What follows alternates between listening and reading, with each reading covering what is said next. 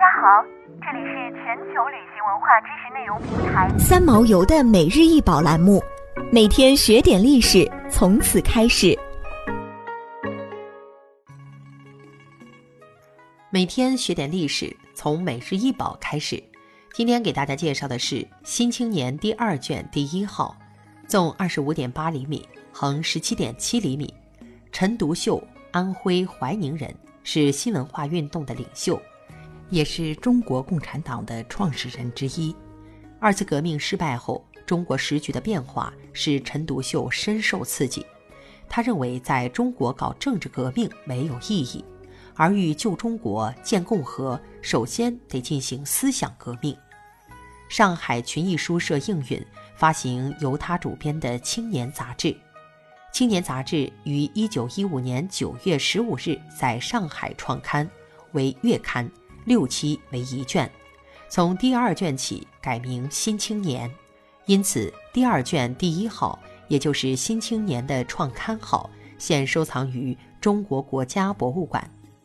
这期杂志的主要文章有：陈独秀传《新青年》，当代二大科学家之思想；李大钊传青春；温宗尧传《On Education》论教育；易白沙。转孔子平易下，高一涵转乐利主义与人生，胡适转决斗短篇名著小说，陈谷转初恋长篇名著小说，王聂转时局对于青年之教训，陈胜任转青年与欲望等。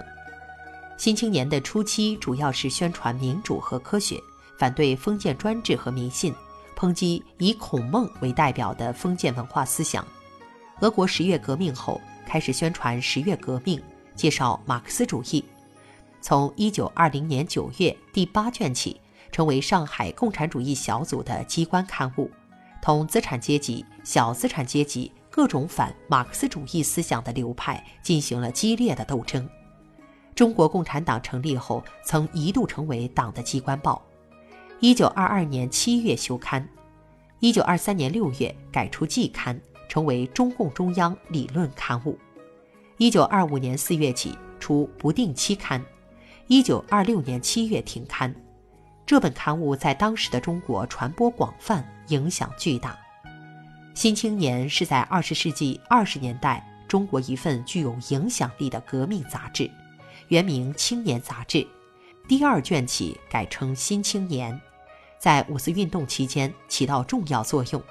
自一九一五年九月十五日创刊号至一九二六年七月中刊，共出九卷五十四号，由陈独秀在上海创立，群益书社发行。该杂志发起新文化运动，并且宣传倡导民主与科学、科学、民主和新文学。一九一八年五月。鲁迅在《新青年月刊》上首次发表中国第一部现代白话文小说《狂人日记》。小说通过被迫害者狂人的形象以及狂人的自述式的描写，揭示了封建礼教的吃人本质。想要鉴赏国宝高清大图，欢迎下载三毛游 App，更多宝贝等着您。